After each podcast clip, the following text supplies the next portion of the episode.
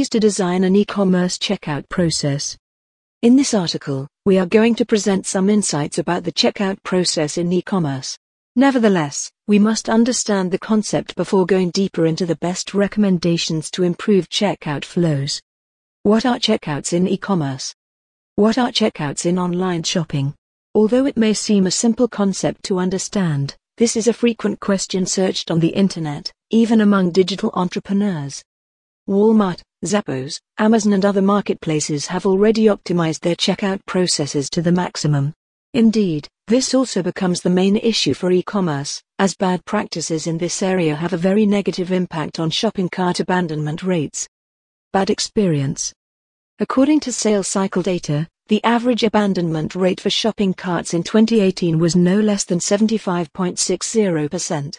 This means that more than 7 out of 10 users who started shopping abandoned their purchases before starting the payment process. This percentage was most alarming in 2017. According to AbandonAid, the average rate of abandoned carts was 81.40%. The evolution, thus, has been positive. Will we see rates close to 60% in 2019? It's hard to say. But achieving it is in the hands of the e-commerce.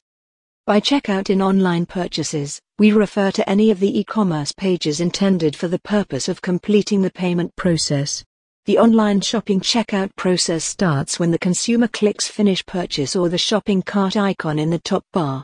They are then redirected to the checkout page itself to complete their purchase. On the checkout pages we may find several elements. Summary of the purchases made, items, number, size, as well as the possibility of removing them from the shopping bag.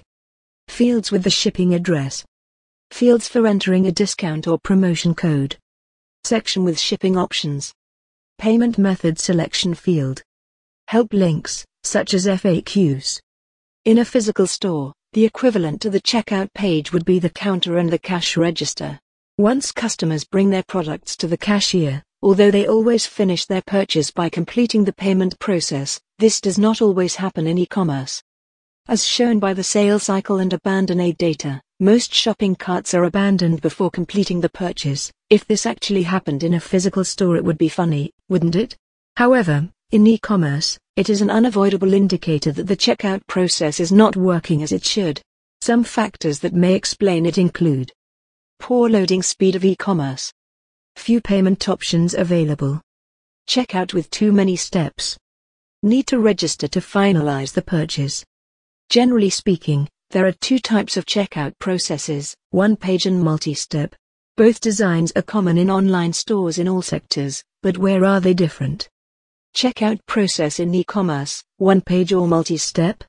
As well as the meaning of the checkout page, we will answer another frequently asked question, which is the best option in e-commerce, one-page checkout or multi-step checkout? One-page checkout. In checkouts with a one-page design, all the elements are displayed on a single page, cart items, billing address, shipping options, etc. The creation of this type of page aims to minimize waiting times between pages and thus speed up the payment process. Advantages One of its main advantages is the reduced number of clicks that users must make.